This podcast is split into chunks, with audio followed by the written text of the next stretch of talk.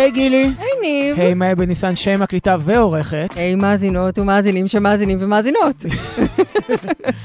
אתן ואתם על תרבות יום א', שהוא פודקאסט התרבות של עיתון הארץ. גונב לי, זה הסולו שלי. אמרתי את זה כבר ואומר זאת שוב. פודקאסט התרבות של עיתון הארץ. יו, את כמו אראל סגל, עם רפרנסים ללהקה, נכון? עשה שבוע שעבר את המונולוג לבן בערוץ 14. I wouldn't know, כן, כי אני לא כי רואה את ערוץ לא רואה 14. מספיק ערוץ 14. או כן. בכלל. לא ראית גם את הסרט הכחשת אקלים שלהם ששודר ביום חמישי? טוב, מפספסת את כל הכיף. בכל מקרה, אז מה עושה תרבות יום א'? הוא מספר למאזינות ומאזינים מה כדאי לראות, לקרוא, להקשיב, בכל מה שקשור לתרבות מפרטת. באותו שבוע. ואת סתם מפרטת, כי השבוע זה דבר אחד בלבד, פסטיבל נכון. ירושלים, ושם השבוע אה, שלנו- שם אנחנו, ולשם אנחנו ממליצים לכולכם וכולכן להגיע. איך אומרים בירושלמית? זה פרק ספיישל מיוחד. אה, בוודאי, אי אפשר לשכוח את הסאבלט שעשית לשלושה ימים בירושלים, ומאז את מכריזה על עצמך כירושלמית. איזה חוצפן, תואר שלם ראשון עשיתי, ועוד פרסתי אותו לא בעצלות האופיינית לי לכמעט חמש שנים. כל אזכור של זה, זה, בראש שלי זה מצטמק ומצטמק התקופה שלך שם, ואצלך זה הולך ומתרחב. בן אדם לא סתם מגיע למצב שהוא שותה בוכה בחצר האחורית שלו במקום שהוא לכאורה מקום, אבל למעשה מדובר בעליית גג של מישהו, שמישהו אחר מנגן בו בבוזוקי. אז אדוני, תתבייש לך. אז סליחה ממך, כן, ג'רוזלם פילם פסטיבל, פסטיבל הסרטים בירושלים, הפסטיבל האהוב עלינו, אני יכול להגיד, זה כאילו קצת מעליב את האחרים, אבל כאילו בואי לא נהיה הייתי כנים. עושה איפה ואיפה, אבל כן, האמת שכן.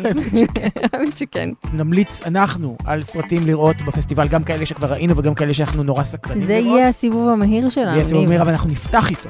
בום. כי זה זה- שידוד מערכות מלא. נכון? מה קורה פה? בעל הבית השתגע. ויטרף. מאיה בן ניסן יוצאים לה טילים מהראש מרוב שהיא לא מבינה מה קורה עכשיו. קונפטי, קונפטי מאוזניה.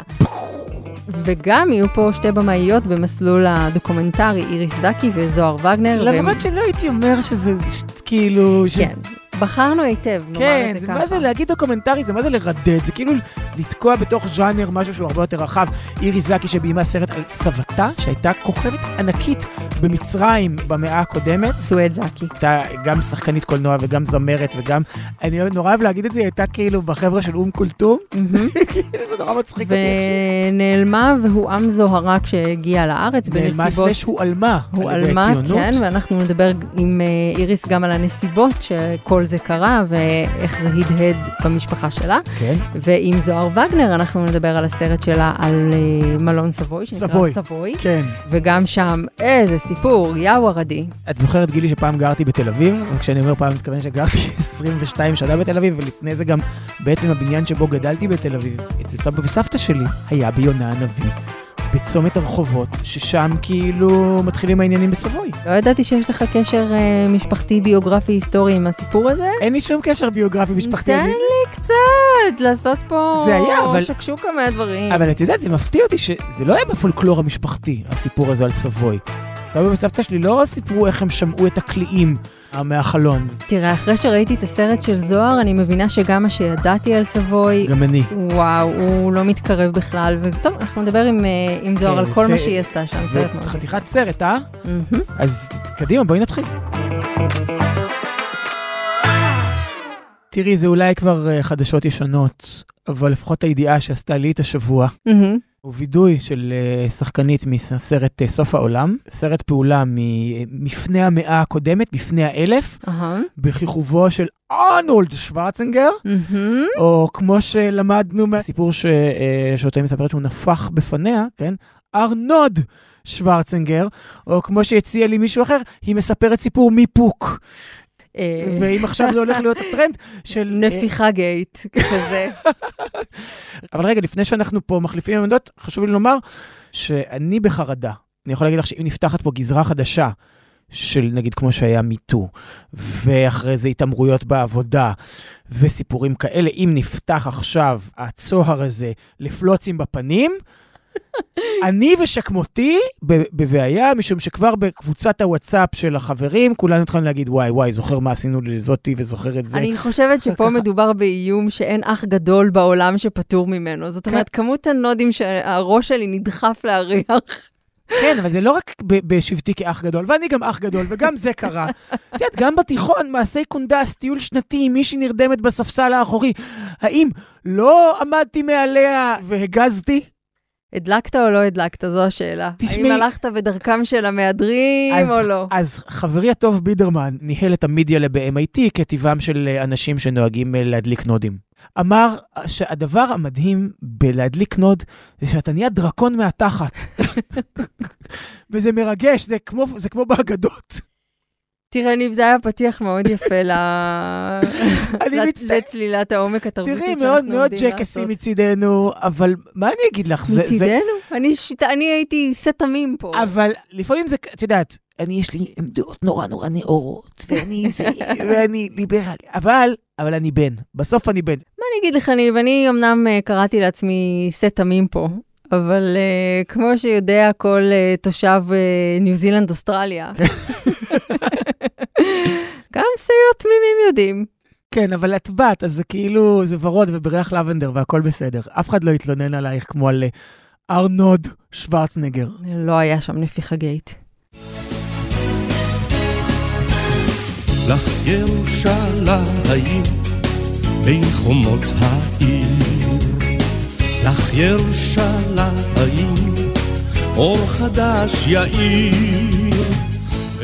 גילי, ניב. אנחנו נחרוג... אנחנו נחרוג ממנהגנו ונפתח עם הסיבוב המהיר, משום שיש מלא מה להספיק בפסטיבל ירושלים, ולפני שאנחנו מרחיבים עם איריס וזוהר, שגם על הסרטים שלהן כמובן אנחנו ממליצים מאוד, ובחום לוהט רותח, מה שקורה בירושלים ביום, כי בלילה נעים. אז יואו, עשיתי, לא יכולים לראות את זה, אבל יצא לי הכי מנחם הורוביץ אי פעם, גם נכון? עשית עם הידיים עם כזה, האצבעות עם כזה, האצבעות. לשם שמיים עשיתי. זה מקסים. כל כך יפה. ככל שאתה מתבגר, ניב, דברים מתחדדים. קדימה, בואי נתחיל בסיבוב המהיר הזה, כי הוא, מאוד מאוד גדוש, כי יש מלא מה לראות בפסטיבל. מלא, פשוט מלא. אז אולי נתחיל מסרט הפתיחה, משולש העצבות, כן, של אה, רובן אוסטלנד, השוודי. כן. השווד, השוודי. השוודי שביים גם את uh, פורס מז'ור, כוח עליון, וגם את הריבוע. שני סרטים שהוא חובב באי נוחות, נכון? הוא אוהב לעורר אי הוא נוחות. אוהב להקריפ, כן, זה ה- ממש הטיקט שלו. עוד שנייה, אגב, הסרט יוצא גם בקולנועי לב, אז יהיה- הרבה איפה לראות אותו. כן. מומלץ ממש, מבלי להגיד הרבה על הסרט. אני חושב שבכל הסרטים שלו עדיף לא, לא לדבר על מה, ויותר על האיך, ומי שהיה בהקרנה בר- בבריכת הסולטן, אז גם יודע שגם בחיים האיש הזה אוהב לעורר אי נוחות. אוהב ומצליח. כן, מה הדבר הבא? בואו נדבר על סרטי אה, העוד סרטים, עוד סרט על דיוויד בוי, עוד סרט על לנרד כהן, עוד סרט על ליאונרד ברנשטיין. אז יש מון אייג' דיידרים, עוד סרט על דיוויד בוי, אבל הפעם מביים אותו ברט מורגן, שגם ביים את אה, מונטאז' אופק על קורט קוביין. אולי זה יותר מעניין, ומה שיותר חשוב, סתם, זה לא יותר חשוב, אבל זה גם חשוב. חשוב באותה מידה, ניב. שאחרי ההקרנה בשעה 10 בסינמטק, אני אעשה האזנה מודרכת. זאת אומרת, אני אדריך את ההאזנה מדהים. לבוי של האייטיז, כי זה כאילו הבוי שהכי פחות שמים לב אליו, נכון? עכשיו הכי ממוסחר, הכי בלונדיני, הכי פחות... הכי אהוב.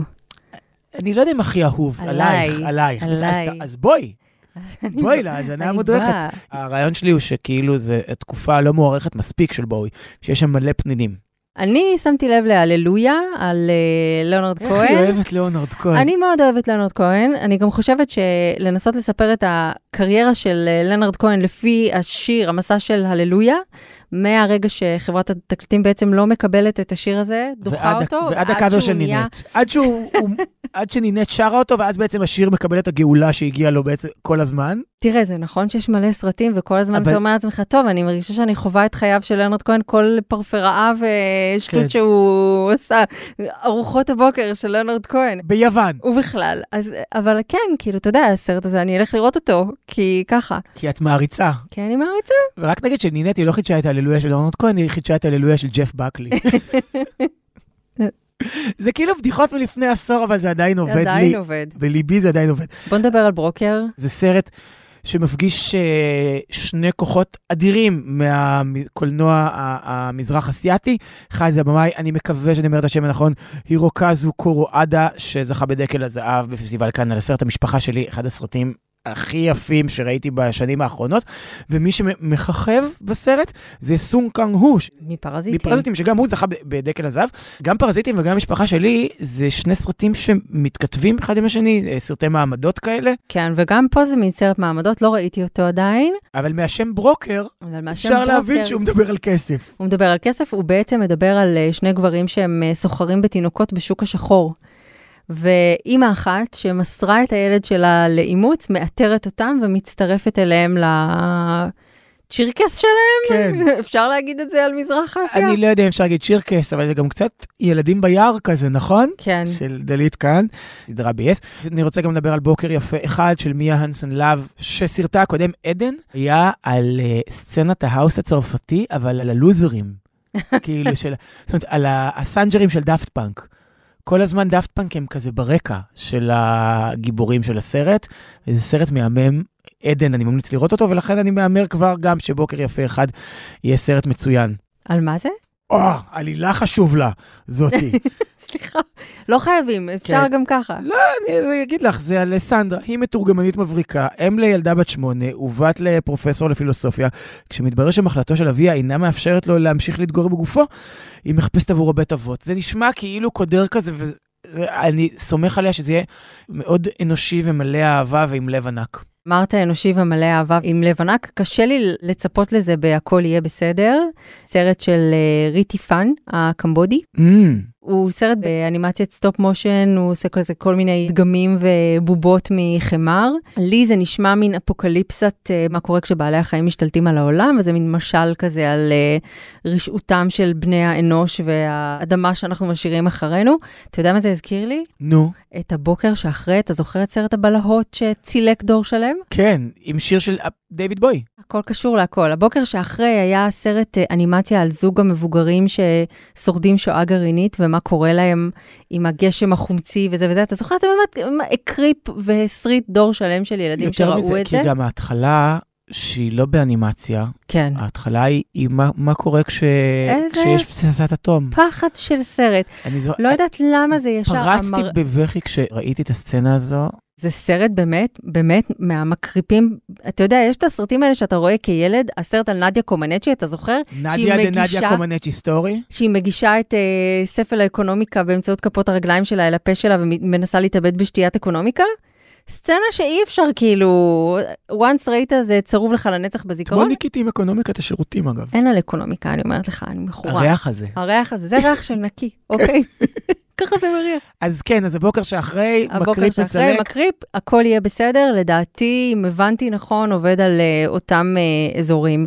מה עוד? אני רוצה לדבר על לא יאמן אבל אמיתי, שאני לא יודע למה לצפות ממנו, אבל מי שביים אותו זה קוונטין דופואה, או כמו החבר שאומר... שלך מאור צבי. נכון, ומ Rubber, הצמיג הרצחני, ובכלל הקולנוע שלו הוא תמיד הכי מקורי, הכי אקסצנטרי, וכמו שבנג'י הוגה את השם שלו, אה, בנג'י חברי, הוא נגיד מספר על הסרט, אז הוא אומר, ראית את אור צבי של? כי הוא- כי הוא צרפתי. זה אומר של מי? אומר קוונטין דה פו.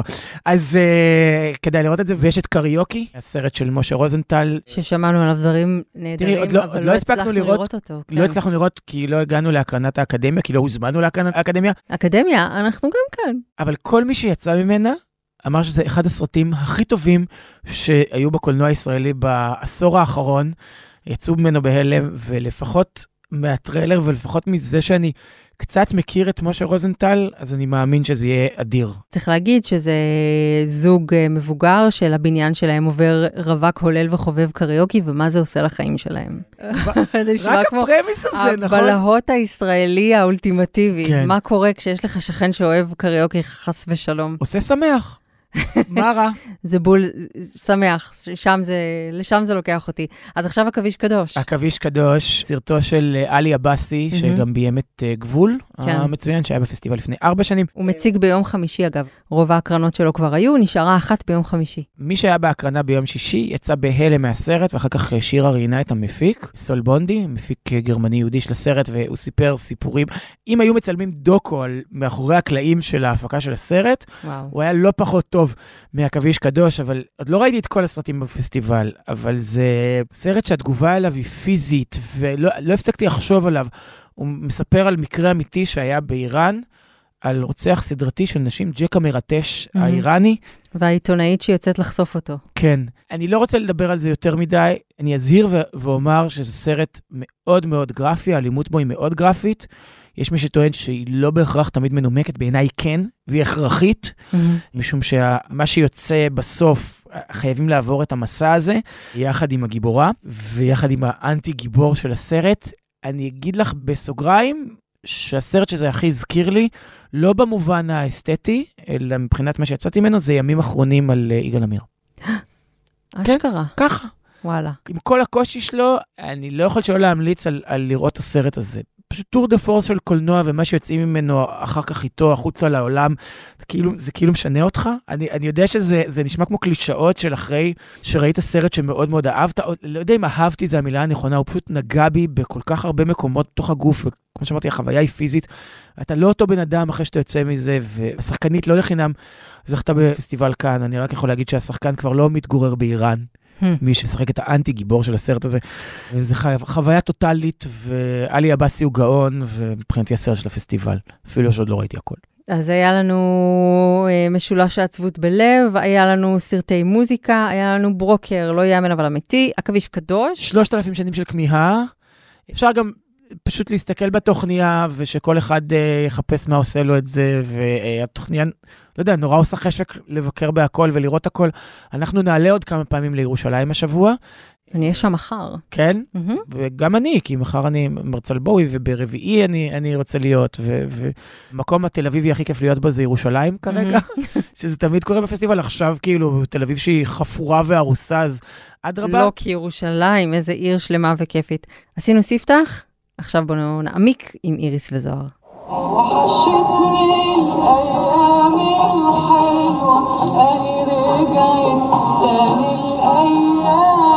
ومن هي الآنسة سين؟ الآنسة سين هي الآن السيدة الفاضلة المطربة المعروفة والمتميزة سعاد زكي. הסרט של האורחת הראשונה שלנו, איריס זקי, היי איריס. היי. לסרט קוראים אה, מצרים שיר אהבה. הוא יוקרן בפסטיבל ביום שני הקרוב בשבע ורבע, ונדמה לי, מה זה נדמה לי? זה כאילו סרט שיש לו הרוג בתוך הביוגרפיה האישית שלך, אין יותר אישי ממנו. לקח לך כמה סרטים עד שהגעת למשפחה שלך, אז ספרי לנו קצת על הנסיבות. האמת ששלושת הסרטים הקודמים שלי היו כולם מתוך uh, נקודת מבט אישית, כשאני בעצם מהווה איזושהי מסגרת לסרט. ותמיד גם הכנסתי את הדברים האישיים עליי, גם מתוך, אה, אני מאמין דוקומנטרי, שאם אני מצפה מהדמויות שאני מתעדת לפתיחות, אני גם אה, מביאה אותה. גם בעריכה אני משאירה אותה, כולל בחפיפה מספר הגברים שהייתי איתם, שנורא חששתי שאימא שלי אה, תקבל איזשהו שוק. ובאמת הפעם הלכתי דווקא לסיפור האישי של המשפחה, מהסיבה, אני לא חושבת ש... כל אחד, כלומר, כל אדם הוא מעניין, אבל uh, יש סרטים שאני אומרת, למה שזה יעניין אותי? זה לא מעניין אותי החיים שלך בהכרח, וגם שלי לא בהכרח. אבל הסיפור של סבתא שלי, המצריה, יש לי שני צדדים, אני מצד אחד מצריה, מצד שני פולניה. סיפור חייה של סועד זקי, סבתי, הוא באמת, היא השתתפה בסרטים ערבים, אבל הוא בפני עצמו סוג של סרט ערבי. זה בשיא הכנות, אחד הסיפורים המדהימים, מדהים לראות אותו, מדהים לראות אותו מתגלגל ככה על, ה, על המסך, אבל אה, מה ידעת בעצם על המשפחה שלך? מה ידעת בעצם על המקורות של אבא שלך? סבתא שלי הייתה נוכחת בחיים שלי עד איזשהו שלב, שהיא נסעה אחרי זה לחו"ל, אה, מי שיראה את הסרט יבין. מה שידעתי זה שהיא הייתה זמרת מפורסמת במצרים. לא ידעתי עד כמה, כי אבא שלי נוטה להגזים, אבא שלי איש מתלהב ומגזים כזה, אז תמיד אמרתי, אוקיי, אני מסננת קצת. וידעתי שסבא שלי הוא מוסלמי. בהמשך החיים גם הכרתי אותו. אבל לא ידעתי, כלומר, זה היה highlights כאלה, זה לא היה הבשר של הדבר עצמו. הייתי הרבה יותר מחוברת לסבא וסבתא שלי מהצד השני, שגדלתי איתם. סבתא שלי שהייתה בשואה הייתה מספרת סיפורי שואה בלי סוף, ודווקא... אז זהו, זה בדיוק מה שבאתי לשאול, סליחה שאני קוטע אותך באמצע. הסבתא שלי ניצולת שואה מדברת ומדברת ומדברת, וזו שהייתה כוכבת ענקית במצרים, שהייתה, הסתובבה ב high society של קהיר ואלכסנדריה. עם גדולי התרבות של, כן, של הלבנט, כן. הייתה חברה של אום כולתום, והסתובבה עם מפיקים וזה. לא מספרת כלום, צנזרת. כאילו, לגמרי. ו- וזה גם נורא ניכר מהדמות שעולה ממנה. באיזה שלב את מבינה באמת את כל הרבדים של הסיפור המשוגע הזה? רגע, אמרתי שזה משונה, זה לא משונה, זה בדיוק הסיפור הישראלי. כאילו, איך צד אחד מבליטים אותו ושומעים וואו, אותו. וואו, נכון. והכל נורא נורא נוכח, למרות שהוא כולו מלווה במסכנות, והצד השני, למרות שיש בו זוהר. אצולה. ואצולה, ואומנות, ויוקרה, ו- וחצייה של מעמדות ודתות, זה מושתק. למה? כי, כי זה, אה, כמו שאבא שלך מיטיב לומר כבר בתחילת הסרט, מזוהה עם האויב, ואלה אנחנו, זה הציונות. ואם יש לך ספק על אף זה שסבתא שלי המצריה הייתה אצולה, ובאמת אה, אבא שלה היה שופט, והיא הייתה מאוד אה, משכילה וכוכבת, שמיטב המלחינים המצרים כתבו לה מוזיקה, והשתתפה בסרטים, ודווקא הצד הפולני שלי היו הרבה יותר פשוטים, תמיד היה לי הרבה יותר נוח להגיד שאני פולניה. אמ, זה מצחיק לומר, אבל מעבר לסיפור האישי של סבא שלי היה מוסלמי, הם התאהבו, הוא היה מוזיקאי, הם התחתנו, הביאו את אבא שלי שנולד בשם מוסטפא, ויש להם סיפור אה, חיים ואהבה מאוד מרגש. את החיים שלה כזמרת שפרצה וכל זה, דווקא למדתי מהכתבה של אייל שגיא ביזאווי. בגלריה שישי בגלריה. לפני אה, כמה זמן, אני זוכר את זה. מדהים. שאחרי זה אפילו חווה אלברשטיין, הוא סיפר, כתבה לו כמה היא התרגשה מהכתבה, ובאמת, הכתבה העבירה לי באיזושהי צורה מאוד חיה את הסיפור של סבתא שלי ואת ה... כמה שהוא layered, ואמרתי, אני חייבת לעשות על זה סרט. ככה זה בעצם התחיל, בכתבה. אני חושב שחלק מהעובדה, אני לא מספיילר פה, כן, סבתא שלך שרה בקול ישראל. אפשר היה- לעשות הכל חוץ מאת כן. הסוף, מבחינתי. זה בקונצרט שבועי. אני חושב שחלק מהעניין, ותקני אותי אם אני טועה, זה גם קשור לעובדה שהעדה המצרית, אין לה פה איזה אה, מסה קריטית בתוך ישראל. אז לא היו עוד אנשים שיגידו, היי, זו סואט זקי, היא הזמרת... כוכבת כן, משהו. היא כוכבת ענקית, זאת אומרת, לא היה מי שיהדהד את זה פה כל כך, ולכן היא גם נותרה אלמונית. אני חושבת, נגיד, שבשנים האחרונות, ביחסי ישראל-מרוקו, כן פתחו פתאום, חשפו אומנים שפעל, כאילו יחסים בין יהוד, יהודים למוסלמים שהיו שם בכל מיני עניינים תרבותיים ואומנותיים שהיו כמו ההקשרים במרוקו. המשפחתיים של דודו טסה בעיראק. כן, אבל אני חושבת שכל מי שהגיע... במצרים זה מ- פחות, אני חושב. כל מי שהגיע, אני חושבת, ממדינה ערבית, סבל מאיזשהו יחס אה, מצמצם וממעיט בערכו, ואני חושבת שהשנים האחרונות הן שנים של תיקון, או לפחות ניסיון עלייה, לתיקון, ניסיון לתיקון ועלייה למודעות, ולכן באמת הסיפור של סבתא שלך הוא כל כך למה מדהים. פחדתם שאני עושה את הסרט? לא כל כך הבנתי. אמא רואה אותך ואת אורי בתור בונים את הקריירה שלהם, ואם יראו את הרקע זה כאילו ישפיע על קידום או על אה, ישים לך רגל. האווירה היום זה לא האווירה שהייתה בתקופה שלי, וגם אז נזהרתי מפני שהסבא למעשה הוא מוסלמי. כשמוסיפים ערבי, זה כבר כדי להגיד שאתה אויב. אתה שייך לאויב.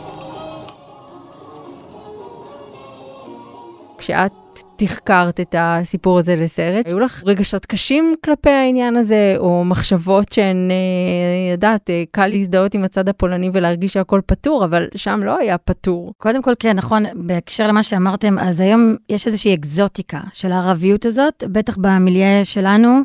לא בטוחה שמחוץ לזה אה, זה יתקבל יפה, הרקע המוסלמי למשל. את אומרת בעצמך, אני רוצה להיות יותר כזו, אני לא מספיק כזו. נכון. יש לי ממש איזשהו פיצול בתוך עצמי, שמצד אחד אני תמיד, היה לי איזשהו חיבור לערביות, מצד שני, אני אגיד את זה הכי, אפילו כשאני שומעת ערבית, באינסטינקט לפעמים אני מפחדת. כי גדלתי בישראל, ואבא שלי וסבתא שלי דיברו ערבית לידי. אבל זה כל כך טעון, הכל. במובן הזה יש איזושהי יציאה מהארון גם, כאילו, של המשפחה שלנו, ובאמת חשש מסוים, של להגיד סבא היה מוסלמי. זה עבר מעבר לסבתא שלי, זה, זה בדם, או ערבי. שאני, עם אבא שלי יש לי את המאבק ה... הוא לא מוכן לערבי, הוא מוכן למוסלמי, הוא סוגר על זה. ערבי ישר אה, מת- מתקשר לו אסוציאטיבית עם האויב. וגם הוא עצמו סבל מההקשר המשפחתי הזה, כמו שאת מראה בסרט. בטח כאיש שבשביל להיות חלק מהחברה הישראלית, אז, אז צבא זה היה חלק מהמסלול. כן. אבל את שאלת אותי משהו אחר. נכון. בסדר, כמו את- פוליטיקאי, כל אני עוד התשובה את ה- מעניינת, זה בסדר, אבל כן, נכון, היו רגעים שהיה לך קשה בהם? אני תמיד אומרת, אם אדם הולך לעשות סרט דוקומנטרי, והוא יודע את, ה, את הסימן קריאה של הסוף, אז, אז זה משעמם נורא. אני לא אצא לאיזשהו מסע אם אני יודעת מה אני הולכת לקבל. גם במתנחלת זה היה ככה, הפתעתי את עצמי מאוד, באיך שהרגשתי, איך שיצאתי מהתהליך הזה, תהליך, חתונמי. אה, ו... וגם בסרט הזה, כלומר, כאילו ידעתי הכל, וכבר כתבתי תסריט, כי הייתי חייבת לאיזושהי קרן שבסוף גם לא קיבלה, אבל העמדתי תסריט, וכאילו הכל ידוע ומוכן. אבל משהו נורא זז, היה איזשהו shift שקרה גם לי וגם גם לאבא שלי בצילומים בניו יורק, פתאום להיות בתוך הדירה של סבא שלי, כי בעצם בסרט אני לוקחת את אבא שלי למקומות שהם סימבוליים לסיפור, והשיחות בינינו מצטלמות בתוך חלל אה, שמתקשר לסיפור, ואז נשזר, שם אני קצת. מספרת על הסרט בכל זאת, הסיפור של סבתא שלי. אבל באמת גם השיחות שלנו היום, ושם עברנו משהו חזק מאוד. אני חושבת שאבא שלי איבד רגשית, אבא שלי פסיכולוג והכל פתור אצלו. הוא פרשן מעולה, הכל מאוד רציונלי, הכל מסודר אצלו. Mm-hmm. הוא סידר לעצמו את הנרטיבים בצורה שאין אין חורים. ופתאום לקחת אותו פיזית לדירה של אבא שלו, שנטש אותו כשהוא היה בן שלוש, ושם לדבר על האישיות שלו, פתאום נפל לו, איזשהו אסימון. לי. אז חבל שלא לקחתי לו, אבל שמה אפשר להביא, אי אפשר לקנות שום דבר שם. אז הוא אמר לי, קח את הז'קט שלי, והוא שם את זה עליי, ואז באמת ירד לי דמעות מוח שם. למה? כי שאף פעם לא היה לי אבא רגשי. וראיתי כאן נקודה רגשית ראשונה, שבסופו של דבר, שמבטאה כאילו באמת אהבה. פעם ראשונה, בחיים. אפילו מגיל אפס עד שלוש לא זכרתי שום דבר ממנו. מה זה, הוא מייבב שם כאילו צופה בסרט מצרי. כאילו, נונסטופ, פתחת לו את, את, את את צ'קרת. הבכי, פתאום הוא גם קצת נהנה מזה. גם כן, קורה כן. שם עוד משהו, בעצם סבא שלך, אבא של אבא שלך נטש אותו כשהוא היה בן שלוש, אימא שלו, זאת אומרת סבתא שלך, ברחה ממצרים לישראל, שם הוא לא יכול היה לרדוף אותה נכון. ולקחת ממנה את הילד. נכון. אז היה נתק של הרבה מאוד שנים, אבל אני הרגשתי שדווקא בניו יורק יש איזה משהו ביניכם שהוא אחר, כי עד אז אתם קצת, אה, זאת אומרת, גם היחסים ביניכם זה איזה דמות בסרט, ויש רוך שמגיע כשהוא עובר איזה פריצה רגשית, יש איזה רוך שנבנה ביניכם, זה גם מאוד מאוד יפה. תודה. אני חושבת שאני בעצם באיזשהו מקום הקשוחה בסרט. אה, אבא שלי באמת, מבחינתי אבא שלי הוא כוכב הסרט, וכמות הפעמים שמי שצפה בו אמר, אני רוצה להתחתן עם אבא שלך, התאהבתי באבא שלך, יש בו משהו מאוד אה, פגיע ומין גבריות מהממת בעיניי. ודווקא אני יותר קשוחה, וגם דווקא היה לי קשה לקבל בחירות של סבתא שלי. למשל, יש סצנות שכתבתי שהן מחוויות החיים שלי. למשל, יש שם סצנה של מונית, שלא משנה, אני לא רוצה להיכנס לזה, אבל זה משהו שקרה לי במשך שנים, היה בחור שהייתי די אובססיבית אליו ומאוהבת בו, אבל הוא התייחס אליי לא כזה יפה, ותמיד כשהוא אמר לי לבוא, באתי, ואז אה, במונית, שיכורה, הנהג היה שומע את התלונות שלי, סובלת אותו, ולא מגיע לו שאני אסע אליו ושאני אראה אותו. כאילו זה לגמרי שלי. אז באמת אני חושבת שבמפגש ביני לבין סבתא שלי כדמות, שהיא דמות כבר שהופכת להיות, יש את, באמת את סיפור חייה, אבל, אבל אני יוצקת לתוכו חוויות שלי ואיך שאני חושבת שהיא הייתה רואה את הדברים. עם מין משהו שהוא בין גאווה וקשיחות, אבל גם המון המון פגיעות ורוך. אז היה לי מאוד קשה לקבל בחירות שהיא עשתה. עד עכשיו קצת קשה לי, האמת, לקבל, למרות שאני יכולה לה- לחשוב שאולי גם אני הייתי עושה את אותו הדבר. בחירה אומנותית שלך אה, לעשות שחזורים. כן. ובעצם חצי מהסרט הוא, הוא את ואבא שלך במסע, וח... לא, לא בדיוק חצי, אני לא רוצה אה, לחלק את זה, כן, יש גם קטעי ארכיון של, ארכיון אה, וזה, אבל, אבל יש רעיונות. חלק ארי מהסרט זה את ואבא שלך באיזשהו מסע, וחלק אחר זה שחזורים של סצנות מחייה של, אה, של סבתא שלך. מההתחלה ידעת שזה יהיה ככה שהן הן כמעט דרמטיות, גם בבימוי, בעמדת מצלמה, בכל מה שמתלווה אליהן. מההתחלה זה מה שרצית, זאת אומרת שיהיה סרט כזה שהוא הוא קצת ככה וקצת ככה, להתנסות נגיד ז'נרית בבימוי אחר. האמת שחשבתי על מה הדרך הנכונה ביותר להעביר את הסיפור של סואד, ולתת לה מעבר לראיונות, לראיונות הרדיו של כל ישראל בערבית שיש, ש, שזה הכי מקסים בעיניי, שבאופן ניואנסי יכולה לספר פתאום שבחדר שלהם במלון היה חלבה וזיתים. אה, אני מתה על דברים ניואנסיים, אבל באמת רציתי שהיא תהיה דמות, שגם היא תהיה גיבורה, לא רק אחת שאנחנו מדברים עליה ו-reflecting on her, אלא שהיא גם תהיה דמות אה, גיבורה. ובאמת כתבתי שבע סצנות, ורציתי גם שזה יהיה קצת יתכתב עם העולם של סרטים ערביים, אבל לא בצורה בוליוודית, כן. כן. וגם שזה יתקשר כן לסגנון אה, ו- הצילומי שלי של מצלמות יציבות שאינן זזות מהחצובה, גם בדוקו, וגם תקציבית, אה, לעשות הכל בשוט אחד כדי להצליח לעמוד בתקציב של סרט דוקו ולעשות סצנות עלילתיות או מתוסרטות. אבל כן, אה, ניסיתי לעשות אותן אה, לא שחזור, לא ריאנקטמנט, אלא דווקא רגע מהחיים, כמו רגע שהיא מנקה ויש את הרדיו, מהמם. והחלפת התחנה היא בעצם משהו מאוד פוליטי מבחינתי.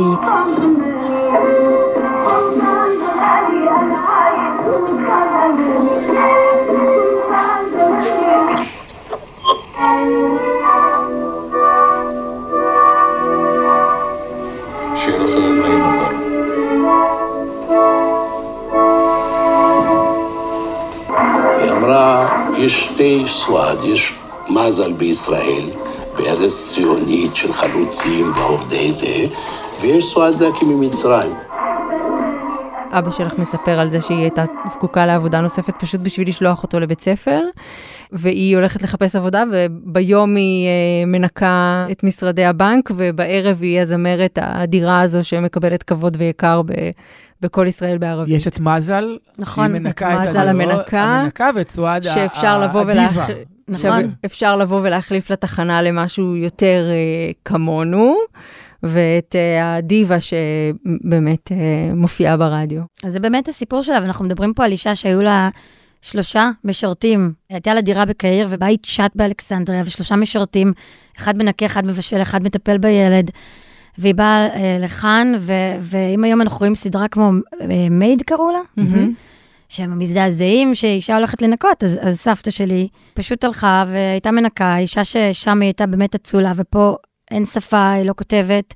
כל האינטלקטואליות שלה שווה לה תחת כי היא בערבית, והיא בעצם הולכת להיות מנקה, אבל מאוד מאוד חשוב לה שהעולמות לא יתערבבו. שמזל המנקה זו אישה אחת, ברחוב קרליבך, וממול זה בקריה, אה, ברדיו של כל ישראל בערבית זאת סועד, של הערב, ואישה אחרת, ואסור שאף אחד ושלא ידע. יראו, שאלה לא יראו אותה נכנסת לפה, בדיוק. ואלה לא יראו אותה נכנסת לפה. אני חושב על הסצנה הזו שהזכרת, של הניקיון, ועל הפונקציה של אבא שלך בתוך הסצנה הזו, לא הפונקציה, התהליך שעובר עליו, שמחליפים את התחנה, והוא זה שמחליף בחזרה ורוקד.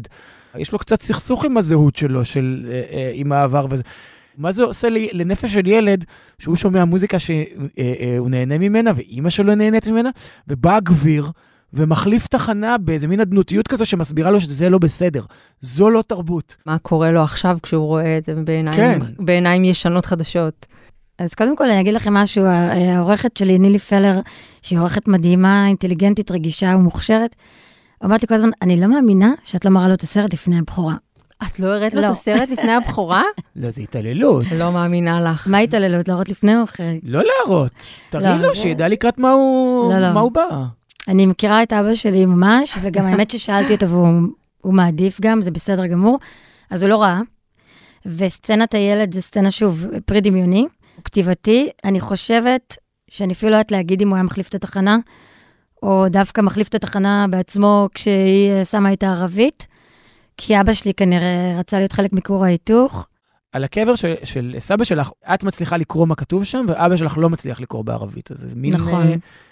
אה, שוב, זה, זה זה ההתנכרות. הדחקה פעילה ממש. כן, כי הרצון להיות בכור ההיתוך, זה מלמד אותך נורא, גם כן. היא מדברת, גם היה את מזל של הציונות, ומזל ש... זה כאילו מלמד אותך את, את הפעולה הציונית, מה, מה היא באמת עשתה, מה היא מחקה, ומה ראוי להיות מונחח, שזה המוזיקה הקלאסית המערבית, ומה צריך להחליף, איזה מוזיקה צריך להחליף, שזה המוזיקה שסבתא שלך ואבא שלך שומעים, גם אם זה על פי דמיונך. אה, אני, אני בטוח שהיו מקרים גם אם לא בדיוק כזה. אז... ברור, ברור. אז המבוכה שגם לי הייתה אותה כילדה, אני יכולה להגיד לכם, זה, אני יכולה לבטא את זה בזה שתמיד, גדלתי בבית ספר, אה, בסופו של דבר בתיכון, שהיה מאוד אשכנזי, היום אני רואה את זה, אז לא ידעתי להגיד, אבל כל החיים היה לה איזשהו נטל להוכיח שאני לא טיפשה, שאני מספיק שווה.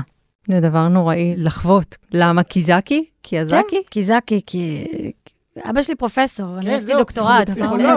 עשיתי דוקטורט ואני עדיין בחברה מסוימת ארגיש אה, שאני צריכה, עדיין חובת ההוכחה היא עליי. זה רגע ממש מדכא לסיים בו ראיון. אבל הסרט הוא כיפי והוא שמח ויש מוזיקה שמחה. ממש. ואהבה. מו- ו- מוזיקה מעולה, וכאילו זה נורא הדהים אותי, שעד שהסיפור הזה לא סופר על ידך פה עכשיו, לא הייתי מודע לזה. לא הייתי מודע לעובדה שבישראל, עוד מישהי שהקליטה עם תזמורת כל ישראל, הייתה זמרת שהייתה החוקית של אום כולתום, שהסתובבה שם, לא, באמת. ו- ו- אני לא חושבת שאפשר להיות החוג של אום כולתום, אף אחת לא יכולה להיות. לא, זה נכון, אבל שתדע. שאום כולתום... שאום. כולתום כן, אמרה, כן, כן. אמרה, אני צריכה שמישהי תחליף אותי, אני מעדיפה שהיא תעשה את זה ולא לילה נכון, מורד, נגיד. נכון, כאילו, נכון, אז זה מהמם. כן, שהייתה ממש דיבה במצרים, בשנים הכי, אה, הכי משמעותיות של המוזיקה המצרית. זה לא סתם, זה, זה, זה באמת ברור. בשנים המעצבות של מה שאנחנו עד היום תופסים כמוזיקה ערבית, של, נכון. אה, של מוזיקה מצרית. ו- והעובדה שרק עכשיו אנחנו מגלים ש, שיש איזה... אה, אה, קודם כל שהייתה שם מישהי שהיא יהודייה, ולא הייתה אפליה נגדה, ושהתחתנה עם מוסלמי, ושהמשפחה המוסלמית שלו לא התנגדה לזה, כי היא הייתה הנסיכה, היא הייתה זו העשירה מהבית. זאת אומרת, ההפך, זה היה כבוד שהתחתנה. לא- לא היה לי מושג, ובדיוק בשביל זה אני חושב קיימים סרטים דוקומנטריים, כמה זה קשה לעשות היום אחד כזה. אני לא עושה סרטים כי יש עכשיו קול קורא, מבלי לזלזל באף אחד, או כי יש איזשהו נושא חשוב, אז אני הולכת לעשות עליו סרט. אצלי באמת זה בא מבפנים, מתוך איזושהי מוטיבציה שאני חייבת. כלומר, הסרטים שלי, אני מניחה שיש להם איזושהי חותמת שרואים שהם סרטים שלי, וזה מאוד חשוב לי. שזה סרטים שרק אני יכולה לעשות אותם ככה, אבל זה זמן מאוד קשה בעולם היום, תחום הזה של art-house דוקומנטרי, כי פש, פשוט הטלוויזיה, נטפליקס אני קוראת לזה, אה, מהפכת נטפליקס, לקחה את הדברים לכיוון מאוד בעקבות רייטינג ורצון לרצות קהל. דוקו פשע וסנסציות. עיתונות. זה בעצם עולם העיתונות התערבב עם עולם הקולנוע, ודברים שהם לא קולנוע, הם נקראים דוקו, אבל אה, אני אני אלחם על המשבצת שלי, או שאני אפרוש, תלוי ב... אני יכול להגיד לך ש... בכוחות הנפש שלי. אני יכול להגיד לך שבשבוע שעבר ערכנו פה את uh, תומר ריימן, והוא נמצא בדיוק איתך על, על אותה בלטה. אז את ממש לא לבד במאבק הזה, ואנחנו uh, מחזקים את ידיכם. זה שאתם עושים את זה, זה כבר uh, מקסים בעיניי, ואני uh, מאזינה אדוקה שלכם, וזה כבוד להיות פה, כיף חיים. עכשיו הרעיון מתחיל. עכשיו הרמת, הרמת. נרים בחזרה ונגיד שב-24 בספטמבר הקרוב, בכאן 11, הסרט הזה ישודר בטלוויזיה. ושבוע לפני כן בקולנוע לב, תל אביב. בכלל, גשו לקולנוע, צפו, כן, כמו שמגיע ל... כן. חזרו לקולנוע באופן כללי. כן. צריך, כן, צריך כמו שמגיע לכוכבת בסדר גודל של סבתא שלך. היא צריכה לראות שיראו אותה על מסך גדול. ממש ככה. והביאו ממחטות. איריס זקי, תודה שבאת. תודה רבה לכם, ממש תודה. ובהצלחה ממש. הלו? שומעים אותי? התקפת המחבלים בתל אביב החלה בסביבות אה, השעה 11 ורבע בלילה. הם אה, נטשו את שתי סירותיהם בסמוך מאוד לחוף, בקטע הרחובות גאולה ויונה הנביא. שם ירו והשליכו רימונים. כשהגיעו למלון אה, סבוי, הם התבצרו בקומה העליונה של הבית, כשהם כולאים את בני הערובה בחדר סמוך. הם דרשו לשחרר עשרה מחבלים העצורים בישראל, בשביל מה צריך פסטיבלי קולנוע, גילי, בעידן של uh, סטרימינג, וכשהכול זמין, וכל המצאי התוכני קולנועי טלוויזיוני של העולם בלחיצת כפתור זמין אצלנו? אני אגיד לך בדיוק למה, בשביל סרטים כמו סבוי של זוהר וגנר, והאפשרות לראות אותם על מסך גדול ולחוות אותם ככה. בדיוק בשביל זה צריך. פסטיבלים. זה הדבר הזה שאתה פתאום מסתכל. בסרט ואתה רואה אותו ואתה אומר, וואו, וואו, וואו. מה קורה פה? אני, אני עד עכשיו למשהו שכזה עוד לא ראיתי. לא על הסיפור הזה, זה גורם לחשוב מחדש על דברים שחשבתי שלמדתי והכרתי, לא בצורה הזו, לא בטכניקה הזו ולא באופני הסיפור האלה. היי, זוהר וגנר, איזה כיף שאת פה איתנו. וואו, אני מאוד מאוד שמחה לשמוע את כל זה, באמת. כי ממש. הסרט שלך הוא אמנם אה, מוגדר אה, דוקומנטרי, אבל ההתלבטות היא קשה. זאת אומרת, כן. אה, זה סרט דוקומנטרי על מה שהתחולל בתוך מלון סבוי בזמן התקפת הטרור עליו, והניסיון לסיים אותה. אבל מעבר לזה שהוא מבוסס לחלוטין היסטורית ועל אומנים, על קולה של הגיבורה, על רשתות הקשר שהוקלטו שם, אנחנו עוד מעט נדבר גם על זה. חוץ מזה, הוא מתנהג כמו סרט עלילתי לכל דבר, והכוכבת הראשית היא כוכבה לוי, בגילומה של דנה איבגי. איך את התגלגלת ספציפית לדמות הזאת של כוכבה לוי? אז אני לומדת ערבית כבר כמה שנים, ומאוד מאוד חשובה לי השפה, אני ממש השקעתי את עצמי בזה, ולמדתי לקרוא ולמדתי לכתוב, ואני קוראת בערבית ומדברת ערבית כבר ממש שוטף. והתחלתי להתרברב ולומר לכל חבריי, וביניהם שי פוגלמן, שאתם גם מכירים אותו, שיום אחד אה, תפרוץ מלחמה, ובעוד כולכם תחפשו מקומות מסתור, אני בזכות השפה הערבית אוכל להציל את חיי. ואז שי פוגלמן אמר לי, אבל הייתה אישה כזאת שקוראים לה כוכבה לוי, שב-1975 נפלה שבי במלון סבוי, וטיווחה בין חוליית הפלסטינים לבין כוחות הביטחון, בגלל שהיא ידעה ערבית. וגם בגלל שהיא הייתה פשוט, אה, מה זה, היא התמלאה באיזה כוחות סופר וומן אה, באירוע הזה. מה שקרה לה באותו לילה זה באמת מין טראנס הירואי כזה, שגם כולו אפוף בקור רוח, בתושייה, עם הדיקציה המטורפת שלה, היא צועקת מהחלון, היא מעבירה את דרישות התפקיד. שומעים אותי! זה שוב כוכבה. ביוניסון עשינו את זה, שמת לב? באמת, כשהתחלתי לחקור ולחפש ולתהות אחר הדמות הזאת, אז האמת, הדבר הראשון שגיליתי, עוד לפני שהבנתי מה קרה שם בלילה, זה כישרון כתיבה פנומנלי. היא הייתה כותבת מחוננת, היא כתבה שירים, היא כתבה יומן, ובאמת בין דפי היומן שלה נמצא תיאור שהיא כתבה בזמן הווה, בגוף ראשון, של הלילה. עכשיו, אנחנו לא יודעים מתי היא כתבה את זה, אבל זה נכתב כאילו היא יושבת במהלך הלילה וכותבת. וכשהתחלתי לקרוא את מה שהיא כתבה, קודם כל זה הפעים אותי בגלל השפה, בגלל הרגישות, ובעיקר איך היא ראתה את מפקד החוליה. התיאורים שהיא תיארה אותו היו כגבר, גבר נאה. אדם, אדם שהצליחה להגיע ללב שלו ולרגשות שלו ולדבר איתו על המשפחה שלו ועל החיים שלו. אז כל התכונות האלה הקסימו אותי, ואז מה שקרה, מצאתי את הסלילים, את הסלילים של רוברט וגנר, שאינו קרוב משפחה שלי, אה. ואז הבנתי שקולו של האדם שמנהל את המשא ומתן הפלסטיני, הכל בערבית, זה אותו שן זהב שכוכבה כותבת עליו. הוא האדם שאיתו היא כרתה את הברית הזאת, את ה bonding הזה במהלך הלילה. ואמרתי, וואו, זה בינגו, יש לי כאילו את שן זהב בהקלטות, יש לי אותה מהיומנים. זה סיפור על ברית שנכרתה במהלך לילה אחד בין אישה מזרחית לפלסטיני. ואגב, אני אגיד למה זה עוד יותר הסעיר אותי, כי אני הכרתי מאמר שכתב אבו מאזן בשנות ה-70, שהוא אמר שתקוותם של הפלסטינים, התקווה לשלום, טמונה במזרחים. הוא חשב אז שמי שיביא את השיח ואת התקשורת בין הפלסטינים ליהודים זה מזרחים. ואז היה נראה לי מין קפסולה של הסכסוך במערכת יחסים בין פלסטיני ליהודייה שמקווים לשלום. ואת הפיגוע ממלון סבוי, את זוכרת מילדות? לא, אני בן אדם שלא זוכר מה היה אתמול, בטח ובטח לא מה היה כשהייתי בת אה, חמש, אני אגלה עכשיו, אז לא, לא זוכרת כלום. זה מדהים, כי זה באמת אחד האירועים שחקוקים בתוך איזה רצף ביטחוניסטי כזה של פעולות טרור שהיו באותן שנים, שנות ה-70. שנה אחרי שנה אחרי שנה שנה, אחרי שנה. הייתה פעולה, כן. ולא רק זה, זה גם הכל תגמול על תגמול על תגמול. זאת אומרת, זה תגמול על אביב נעורים, שהיה תגמול על אה, זה, שהיה תגמול על מינכן, שהיה... זאת אומרת, ממש רואים פה את מעגל הדמים. עכשיו, אנחנו בחינוך שלנו, בחינוך הציוני, מראים לנו רק את הרגעים ההירואיים. מראים לנו את אביב נעורים, ומראים לנו את אנטבה, ומראים לנו את הרגעים המוצלחים של זרועו הארוכה של צה"ל ושל המוסד ושל כוחות הביטחון הישראלים. את הטרגדיה של מלון סבוי מצניעים עמוק עמוק. את ואת- הכישלון הגדול של והכיש- מלון כישלון סבוי. עצום, ואת מוציאה אותו החוצה ועוד בצורה שהיא כל כך דרמטית, וגם אישית נורא. הסיפור של כוכבה הוא סיפור אישי קודם כל. אבל גם אני חושבת ביקורתית, ובסופו מאוד. של דבר, גם כוכבה הייתה ביקורתית, ויש ראיון איתה אה, כעבור איזה 10-20 שנה, היא הייתה באולפן של יאיר לפיד, והיא אמרה לו, אז באו הפלסטינים וביקשו לשחרר שמונה בני ערובה, תמורת עשרה פלסטינים כלואים בבתי כלא בישראל. אפרופו, אגב, אחד מהם היה אודי אדיב, כן. מקום ראשון ברשימה. והיא אמרה, אוקיי, ביקשו לשחרר עשרה תמורת שמונה, מה קרה עשר שנים אחר כך בעסקת ג'יבריל? שחררו 1,500 תמורת שלושה חיילים, לא זוכרת.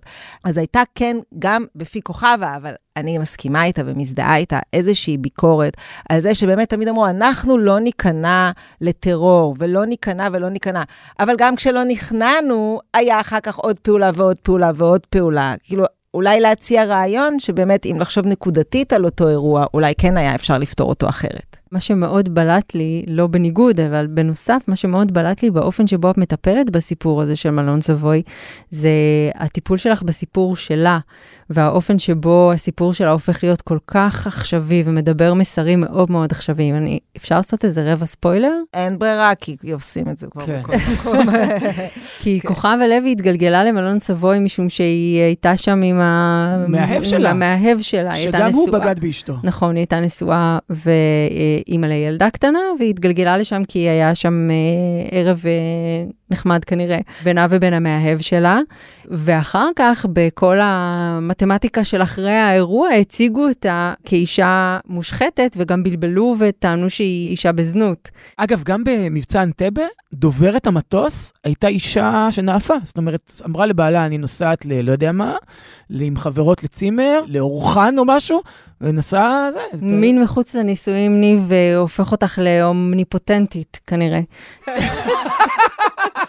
שלא יתחיל להסתובב באיזה... לא, את יודעת, אני לא. מזמן, אגב, שמעתי באמת הרצאה מאוד מעניינת מפי איזו אישה שגם כתבה על זה ספר, שמין מחוץ לנישואים אינו בגידה.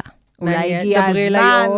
אולי, אולי הגיע הזמן שנשנה את התפיסות השמרניות שלנו לגבי מהי זוגיות ומהו מין. אבל אוקיי, היא רגע. מרגישה בוגדת בכל אופן, כוכבה. כן, קצת היא מבצעת תיקון לחייה המשעממים, אבל היא כן, יש בה הרבה אשמה ורצון להסתיר. וגם היא מוקעת כאישה לא מוסרית, זה כן. פעם אחת. ובפעם השנייה, לא מכירים בגבורה שלה, בעצם היא הייתה גיבורה יותר מכל מי שהיה שם, ומי שהוכר כגיבור זה דווקא הגבר שאיתו היא שכבה באותו ערב, וחטף אה, כדור טיפשי בכתף. נו באמת, איזה לא יוצלח אתה. בחמש דקות שאת הראשונות. פצע הירי שלו היא נקטה ובו היא טיפלה. וזה כשאני שמה בצד ועדיין לא מתייחסת לכל מיני סוגיות כמו מזרחיות וההיכרות שלה עם ערבית, שהיה מעלה גדולה באותו אירוע, אבל התייחסו אליהם כאל מבוא לב- לבגידה.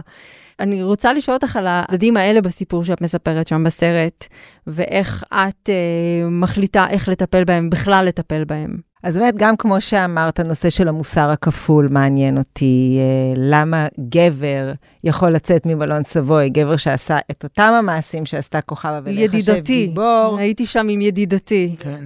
והיא, שעשתה בדיוק אותו דבר, השם שלה מוכפש. אז באמת יש מוסר כפול. דבר שני, באמת עניינה אותי התנהלות נשית בסכסוך. כלומר, איך מתנהלת אישה בתוך סכסוך לעומת איך מתנהלים גברים בדרך כלל. היא פונה ללב של החוטפים, היא פונה לרגש שלהם, היא משתמשת בגבר אישה, בעוד uh, חיילים וצבא רוצים להיכנס עם הנשק ולהרוג את כולם. הם באמת הורגים את כולם בסוף, כן. כולל כמה שהם לא התכוונו. מן פדלק, נו סיגרה.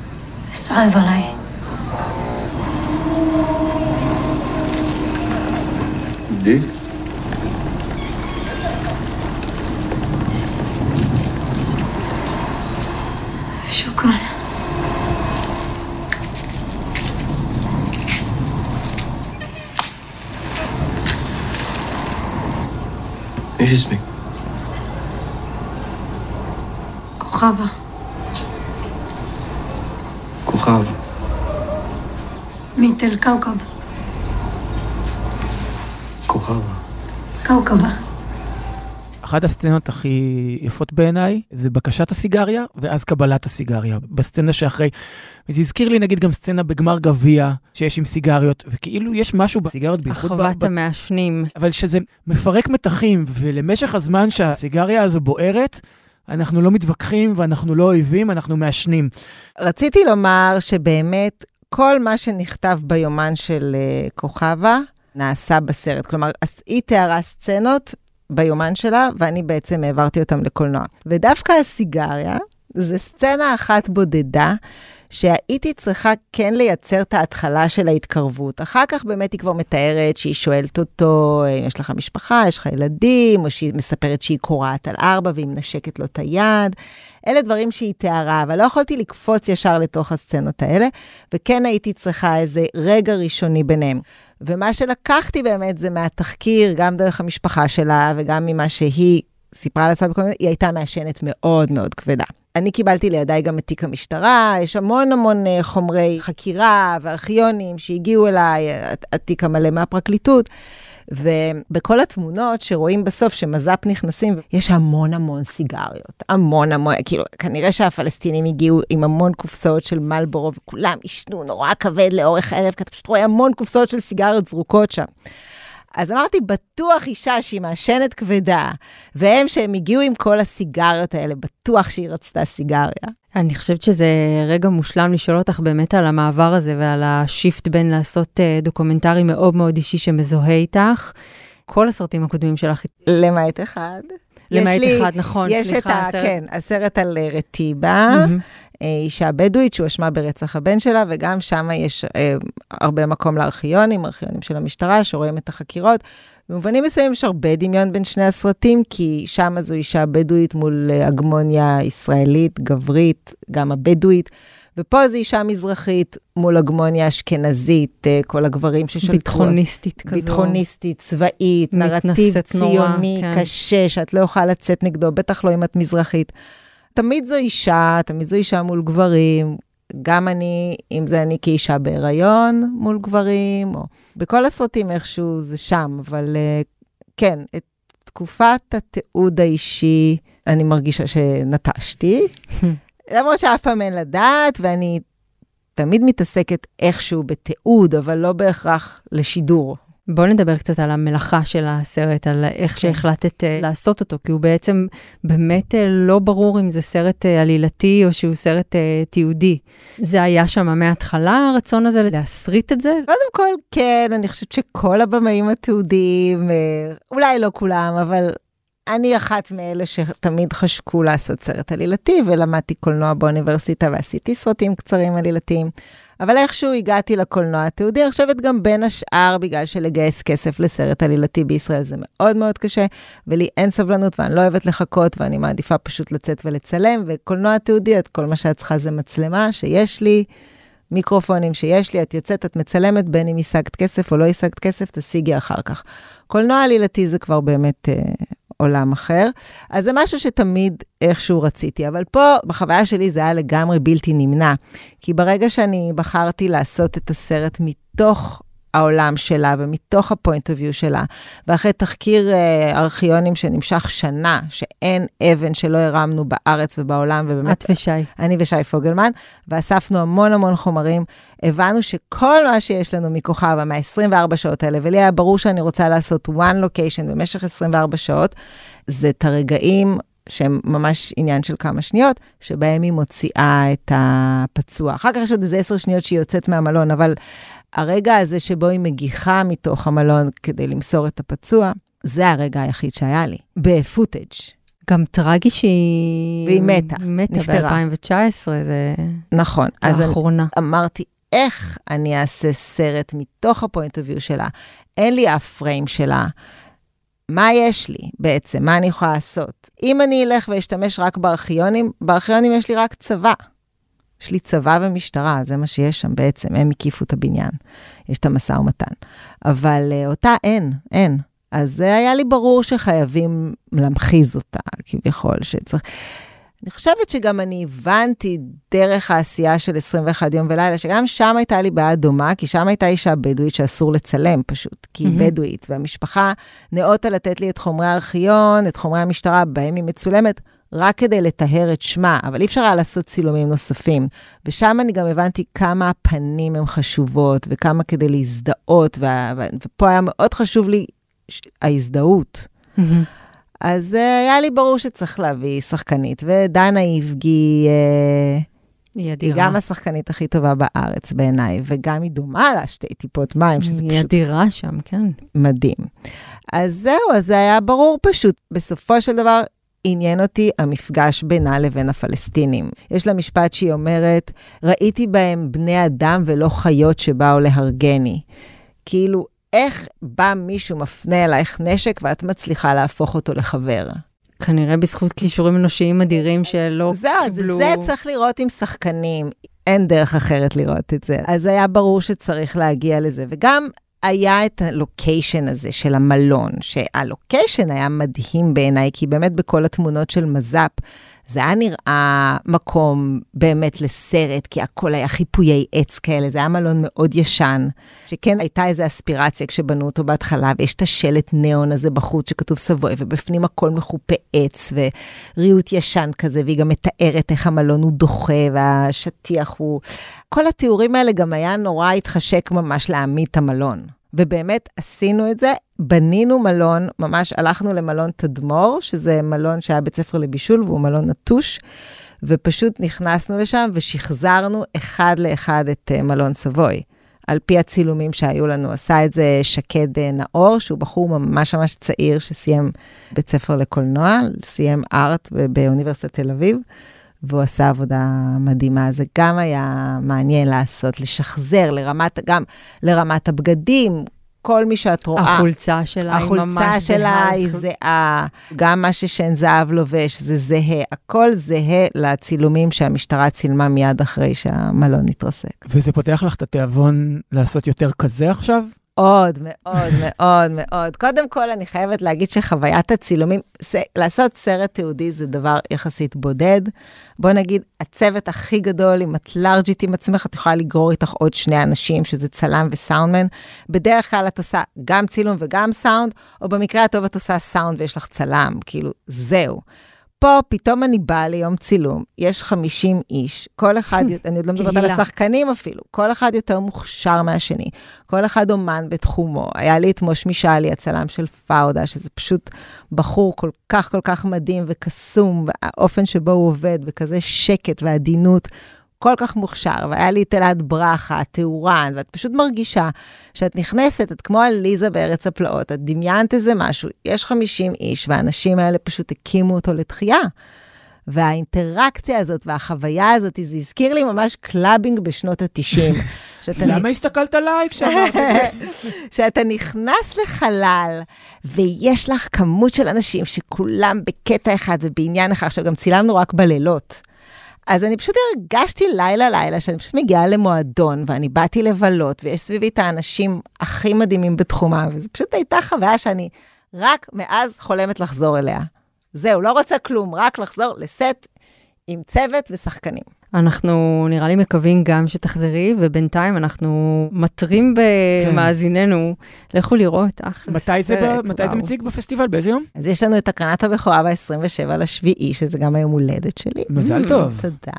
יום רביעי עוד שבוע, ואז יש ביום ראשון שאחריו עוד הקרנה בשבע בערב, ואז אנחנו עולים בקולנוע לב, או, שזה ממש נחמד, ויש פרמיירה בקולנוע לב, תבואו לפרמיירה ברביעי לשמיני, שזה יוצא יום חמישי כשבוע אחרי הפרמיירה בירושלים, ואז יהיו הקרנות בקולנוע לב, ולבסוף זה יעלה לשידור בכאן 11, שפה באמת כדאי להגיד שזה בית כל כך מדהים ויצירתי, במובן שאני בהתחלה הגעתי לגילי גאון, כי היא אה, מנהלת אה, מחלקת הדוקו, ואז מהר מאוד הם הבינו שצריך להכניס את מחלקת הדרמה, ופעלנו ביחד, מחלקת הד- הדוקו והדרמה, לעשות את היצירה הזאת, שבאמת אף אחד עוד לא החליט אם היא עלילתית או תיעודית.